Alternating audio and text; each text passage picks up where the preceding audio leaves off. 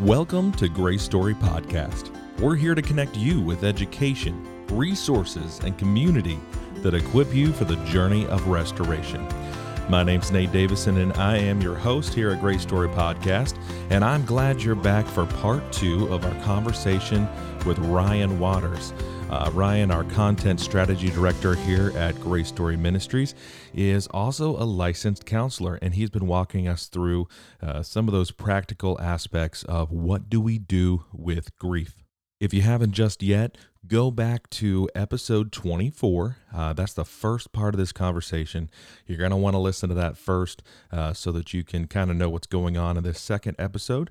Um, but if you've already listened to that, you're all set, and we're going to jump in right where we left off on our conversation with Ryan Waters. Well, as you're as you're talking about this, I mean, it sounds like there's going back and forth. It may ebb and flow. Um, I want to ask this question so that we can kind of know when can I deal with this on my own? Because we did have in Paul's story as he he talked about his journey with grief, he he was able to uh, forego talking to a counselor. Um, and others, mm-hmm. you know, we talked to Don Davison in his transitions of life and some of his things. He did go talk to a counselor. So mm-hmm. how how can I know? Uh, and I know you're a bit biased that everyone should talk to a counselor, but you know, how can I know that going to a counselor is, is going to be worth my time uh, and mm-hmm. worth my energy? Because if I'm truly grieving here, there's going to be a, a, a, my energy is is important because there's not going to be a lot of it during that time. Um, sure. And investing my, my resources in a counselor. How can I know when yeah. it's time to go talk to somebody like that? A great question. And just to clarify, I people have been getting help from grief long before the counseling field, you know, came on the scene. And so uh, there's a, a, quote, I think it's by Keating, that says something along the lines of psychotherapy is what God has been secretly doing throughout history by other names. And so sometimes it's not always necessary to go see a counselor. When I think it becomes more necessary is when you find yourself, especially in that 10% that gets really stuck and that complicated grief. And uh, just a, a quick side piece on that. Like, how do you know when you're in that stuck piece? It's kind of like when you wake up every day and the pain feels exactly to the intensity that it did the day before. And you're six months out and it still feels like the pain just happened yesterday. Well, and especially if it's creating what you would call clinically significant distress. So it, you have a hard time functioning in life. You have a hard time maintaining friendships or work engagements, or it's affecting your ability to enjoy life in, in consistent ways. Well, those are all signs that it may be something more complicated that needs a higher level of care. And please don't hear shame in that, or even remotely. Instead, hear for some folks, uh, the process flows out a little bit differently. And that's not uh, that they're doing something wrong. Uh, sometimes it's very neurological. Uh, there's some fascinating research out there. Uh, trying to remember, I think it was a they were doing some experiments on voles that mated for life, and you can actually track the neural activity that shows when there's loss of their spouse and the lengths to which they'll go to try and get that spouse again. So it sounds a little mean, so bear with me here. What they would do was they would take a uh, a paired uh, mate, and they would put this. Uh, they put them in a box that the the spouse had to push a lever on repeatedly until the cage opened and the spouse could get out. Um, and then what they would do that a while, and, and the the the mate would go to extreme lengths to gain access to their spouse, but eventually they stopped allowing the spouse to come out and eventually the spouse or the the free pair the free spouse would stop pushing on that bar after a while because they started giving up hope that their their spouse would come out. And in some degree, and I should say this, they couldn't see the spouse; it was in a, in a different room. In some ways, that's what happens: is our brains move out of that raging of wanting this, pushing for this, aching for this, into an acceptance of this is the reality that I'm in right now. And so the neural activity actually slows down around that, allowing us to be more functional in other areas of life. So, for some folks, when that neural activity gets stuck in the on position, they need a higher level of care to figure out what to do with that. And sometimes that shows up as depression. Grief and depression are not the same thing. Sometimes depression accompanies grief, but not everyone who experiences grief de- experiences depression. But when those two things get uh, intertwined, is one of the symptoms that may tell you, okay, this person needs a higher level of care by going to see a counselor. You're you're not wrong. That sounds terrible. that sounds no. awful. And I hope I hope the Voles got back together at some point. Uh, I, I, think they did. the uh, The experimenter said, "Yeah, we do this because we could never do this with humans." And I'm like, "Nope, you never could." Yeah, there may be some picketing on that, but yeah. that that is charged imagery, though. Uh, yeah. If we if we you know transpose that over into our lives of what we're doing, furiously hitting some figurative uh, lever, trying to get back what's never gonna come back yeah. Um, and I can see why you might need a professional uh, or even a support yeah. group. And on that point, support groups. I mean, are they are the is that is that worth anything? Because sitting in a circle singing "Kumbaya" doesn't sound profitable, um, and again, it, not worth my time or my energy. Um, yeah. What what would you say to someone who's considering or has been told, "Hey, you might benefit from a support group"? So I do think that support groups are helpful, but I will point out that not all support groups are created equal. And so you have to know what you're looking for in a support group and know when you find it. So a support group is not a list of people sitting in a circle telling you exactly what you need to do to get better. A support group is people who have similar experiences that say, I'm with you in this. And it can be remarkably validating because you know you're not alone. You're not the only one feeling the things you're feeling, thinking the things you're thinking. Uh, for some people, they say, I don't feel crazy anymore. I realize I'm not the only one dealing with this level of pain. Uh, so, yes, they can be helpful. And I, I talk to people regularly who their support group is their lifeline. I mean, they're, they're in contact with these people on a daily basis. This isn't just a once a week thing. And in the dark hours in the morning, they have people they can turn to. And, and Facebook has made some of those groups a little bit more available to people some mm-hmm. types of support groups. Uh, hopefully, there's a Vole support group out there uh, for those separated from their spouses and pushing lovers. But uh, so, and you said not all support groups are created equal. So, uh, channeling someone who is listening and thinking uh, and wants to ask the question, ask the question. I feel all alone, even in my support group with people like me. Um, I feel like no one understands me Will anyone ever understand me? Hmm. Great question. If we're looking for someone to perfectly understand us, we're really looking for God, not another human. If we're looking for someone to mimic that to a degree that is possible in human form, then yes, we can we can look for that in another human. But we have to, my favorite phrase, calibrate expectations and what we're looking for there. So, is it uh, sometimes I like to refer to this as like a feedback loop. So, whenever you're communicating to someone, you may say, All right, I just explained this to you. Tell me what you heard me say. And then when that person repeats it back to you, and you're like, Oh, yeah, they, they got it. They did understand what I was trying to say. It may not sound, they didn't use the exact same words, but they got it. There's that sense of, ah, okay, I'm understood. That happens emotionally too. We convey our, our emotions to someone. And then whenever they convey, they get it. They don't use the same words, but they're on our page and they understand the pain that we're in. It can be remarkably validating. It's like, oh, okay, someone understands where I'm at. And that is a realistic expectation to have for the key people who are in your inner circle around grief and loss. So, what I'm, what I'm hearing you say is for a true understanding, don't look to humanity, look to God. Um, and, and through that, dive into God's word and listen. But then also mm-hmm. take that listening aspect and point outwards and listen to others what they're saying back to me. Because maybe I'm just not hearing the validation. Maybe I'm just not hearing the understanding of someone in my life. Well, And there's a, another complexity to this, especially when people have been wounded in the past. They may be less likely to reach out to other people. And so we have to keep that in mind too, because trauma influences your capacity to reach out. Uh, it re- we said this before, it replaces rituals of connection with protection. And so you tend to wall off easier.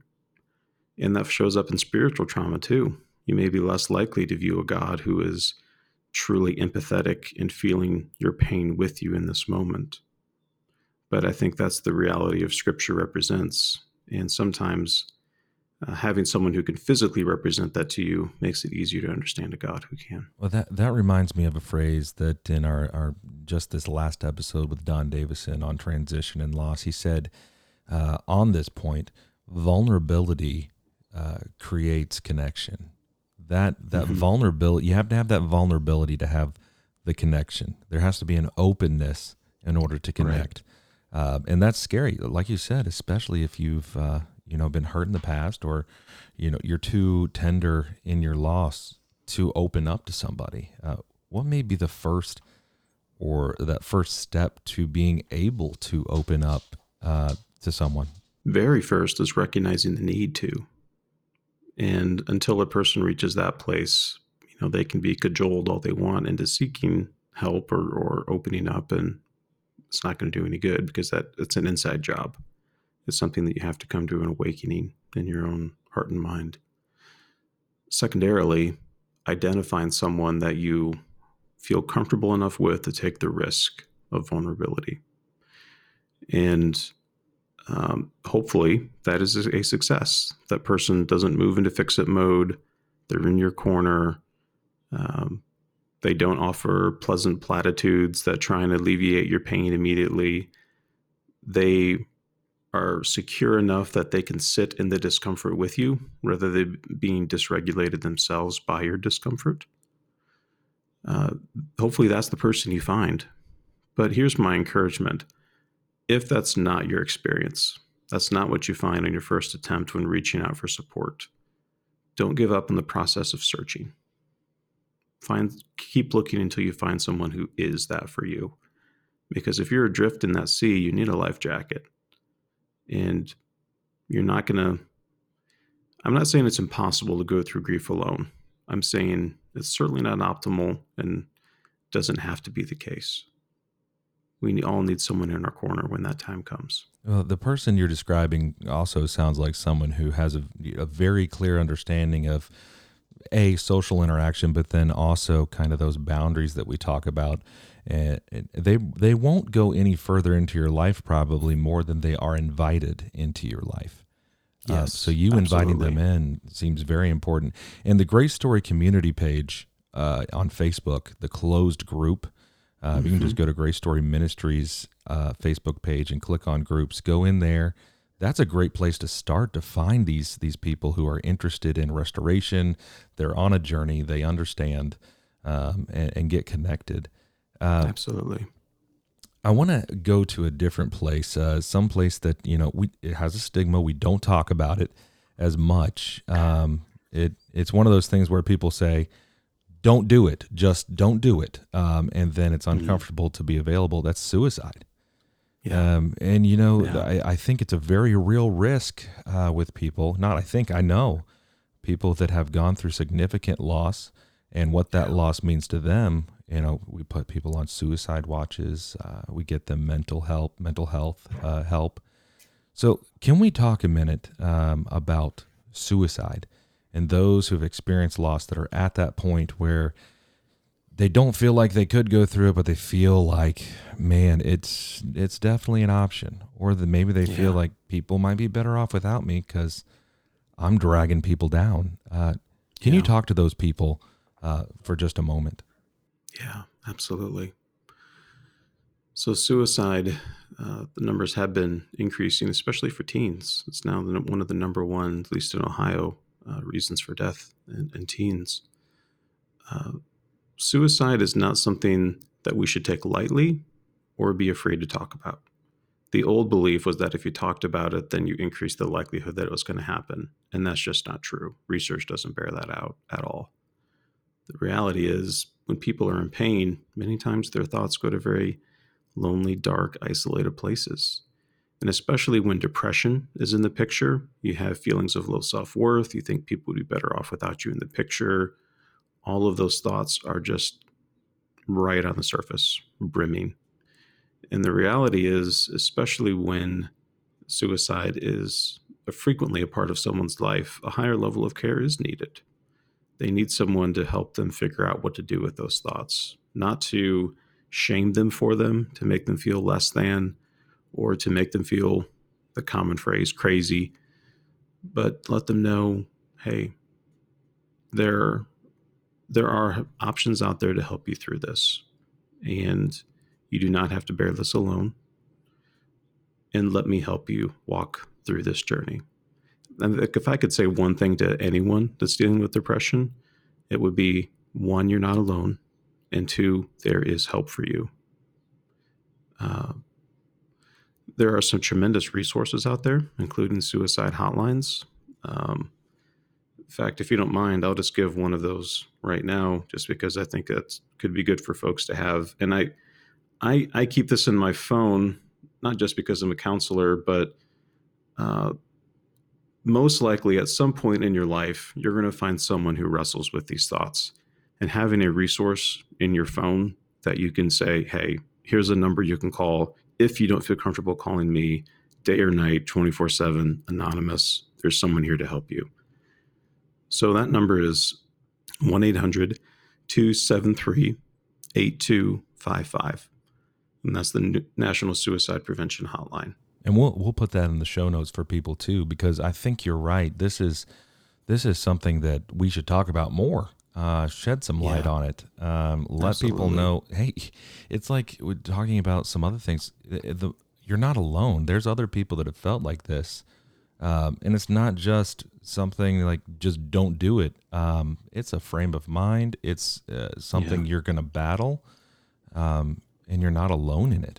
Well, there's another piece to it too, and this is uh, kind of a, a thread of thought that's just now being developed. But many times when you have someone wrestling with suicide, it's because they feel absolutely powerless in life and they don't have a capacity to enact any kind of positive change.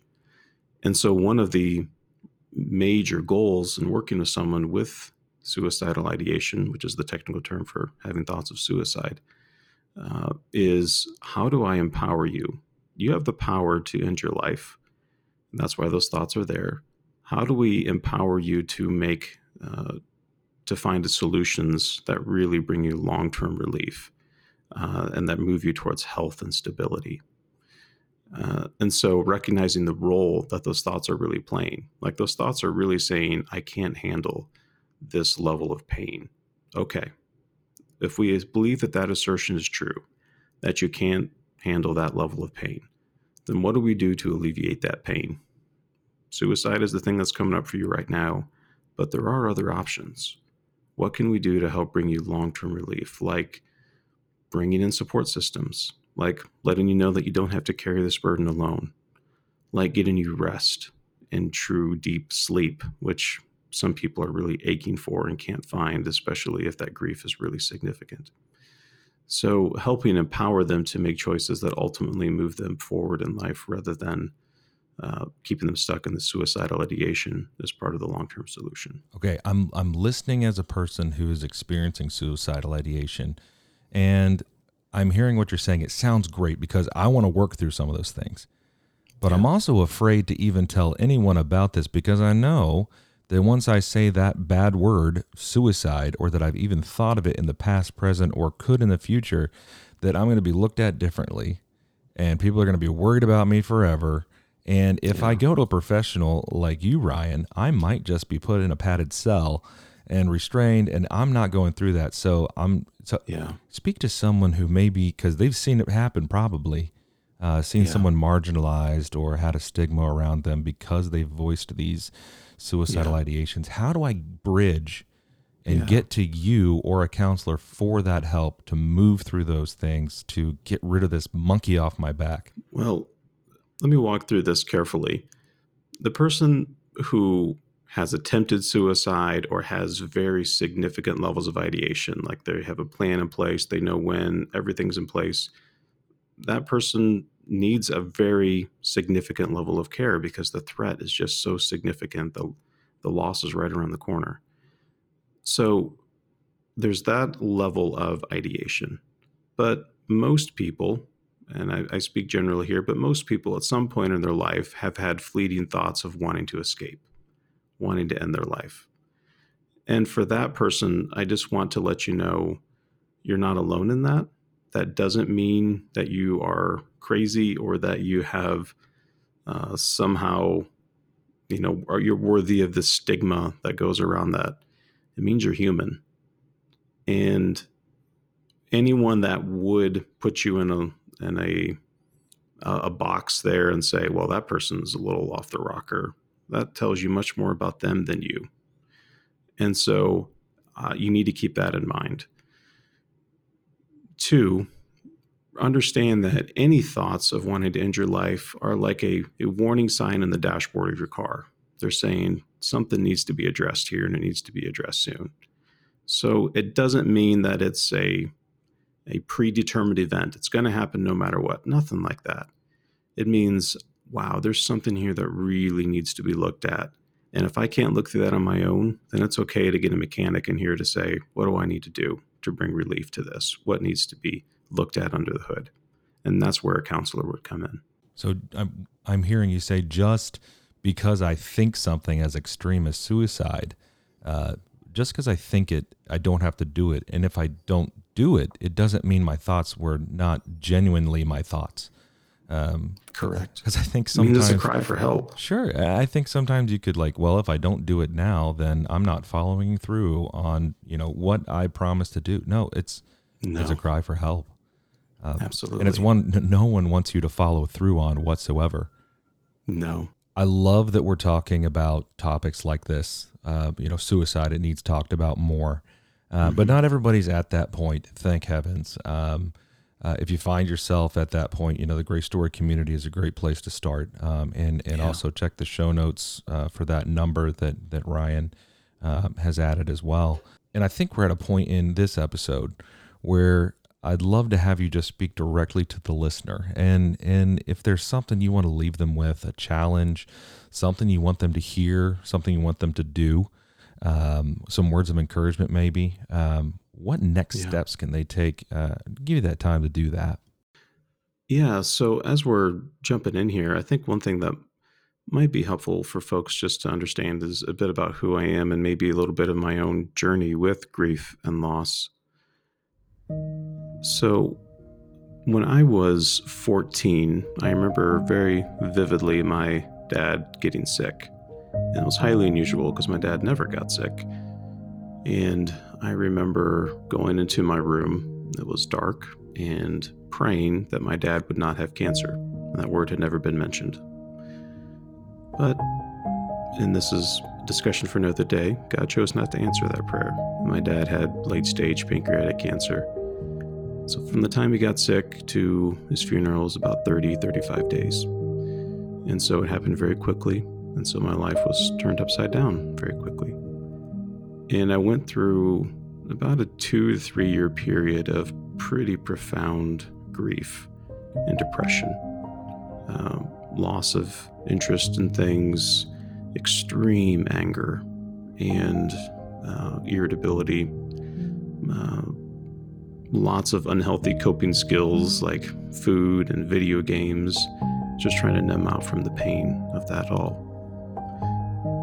One of the really important things that helped me make sense of my pain and really learn how to come out of it was I had two consistent people in my life. Uh, my mom was there, of course, but uh, two outside folks, uh, pastor of mine, Pastor Sonny McNair, and then a, a teacher, uh, Michael Arnold. They both continued to stay engaged with me even when life didn't make sense and I was really hard to be around. And they loved me and they showed compassion and empathy. They spent time with me and they, they never gave up. And one of the consistent themes you'll hear in dealing with grief and losses there's people who stick with me even when I may be hard to be around. They're not put off by my own discomfort. by my own pain. And so we'll get into this too, but that's one of the things we can offer to people who are in the midst of grief and pain and can't make sense of it. Um, in the middle of that darkness with me, I wrestled with suicide as well, and had was very close to acting on that on that suicidal ideation. But again, people came alongside me in those very dark moments and never gave up on me. And so that's one of the huge things that shaped me and, and who I am and, and, really feeds into my compassion for folks who are in those uh, who are in that position as well. One thing to keep in mind here is there are things you can do. So let me tie back into my own story here for a second. So I had people in my life, like my pastor and teacher, who never gave up on me and who consistently reached out into my life. And to be honest, I wasn't a very lovable teenager. Uh, I was very morose and, and very irritable. But they were people who were able to look past that and recognize that that anger underneath the surface was actually called pain and sadness. And they saw that and spoke to that. And so when we see that in other people's lives and we're able to look past even the discomfort that we may feel because of their pain, and we say, I see you, and I see the pain, and I'm not going to look away from it. In fact, I'm going to stick with you in it and stay in your corner. That goes a long way. And there's a lot of tools like that that we can use to help bring what I would consider to be God's hands and feet on earth to our brothers and sisters in Christ. Finding the courage to identify a safe person in your life to reach out to is often the first step. And if you don't know who that is, then it's okay to ask someone who does know who that is. You know, because eh, usually, even if you don't have someone in your circle, you have someone who knows how to get you in touch with someone who is, is the right connection point for that. Uh, so find the courage to reach out and ask for help. And there are support groups out there. And if you need help finding those, please reach out to the Grace Story community. That's what we're here to do, and it's a huge part of what we do. And we'll be happy to help you connect with, with someone. Uh, the other piece is there is an online course uh, that I think people would find really helpful. It's free. And so I'll put a link to that down in the, uh, the, the, podcast notes. And so people can take a look at that and, and glean some, uh, some help from that resource as well. Well, th- that's just about all we have time for. I know we stretched this from one into two uh, episodes. Um, there's just so much to talk about around this topic. Mm-hmm. I know we're going to have some more guests on in the coming episodes. Um, we're going to have Ezra Beyer on talking about some of uh, the things that he's gone through with depression and even thoughts of suicide. We're also going to have Sharnika Elliott on uh, sharing her story. Uh, she had two children who were stillborn also a miscarriage uh, before she had children uh, that lived through through childbirth. Um, you know, a mother through all that, dealing with loss. So some more things to look forward to. Um, so I eh, we're also going to have on Courtney Collingsworth Metz, um, and she's going to be sharing her story of uh, finding her her baby Theo. Uh, they're in Thailand at the um, uh, time of this recording, um, and they're going to come on and share their story as well. We're really looking forward to that. But Ryan, thank you for coming on and sharing uh, your time uh, and your professional perspective. Uh, helping us work through the grief and the loss and validating what everyone is feeling in the Grace Story community. So, thank you for coming on. Glad to be here. And a big thank you to each of you joining in on this conversation uh, from the Grace Story community. Uh, we're glad you're here. Um, man, I, every time we have Ryan on, I feel like I learn something new. Um, just looking at the concepts that he breaks down for us, I sometimes I feel like, well, that's so obvious. I should have been thinking about it that way the entire time. But um, you know, my, my thinking has changed and I always leave with uh, something that challenges me and something where I need uh, to to process and kind of look at, at, things from a different angle. So I know we'll have Ryan on more in the future uh, along with other counselors. So I can't wait to have him back on. Um, but that's all we have for right now. Um, but uh, until we're back, we hope that you'll go over to our Facebook page, uh, Grace Story Podcast, and just click on that and click like, share it with all your friends. Uh, follow us on Instagram as well, Grace Story Podcast. Uh, we'll have some stuff over there for you. And if you found this episode particularly helpful, uh, or you know someone that can use the information, go ahead and share this podcast with them, and let's grow the Grace Story community. Uh, we'll be back in two weeks. Until then, we'll be praying for you.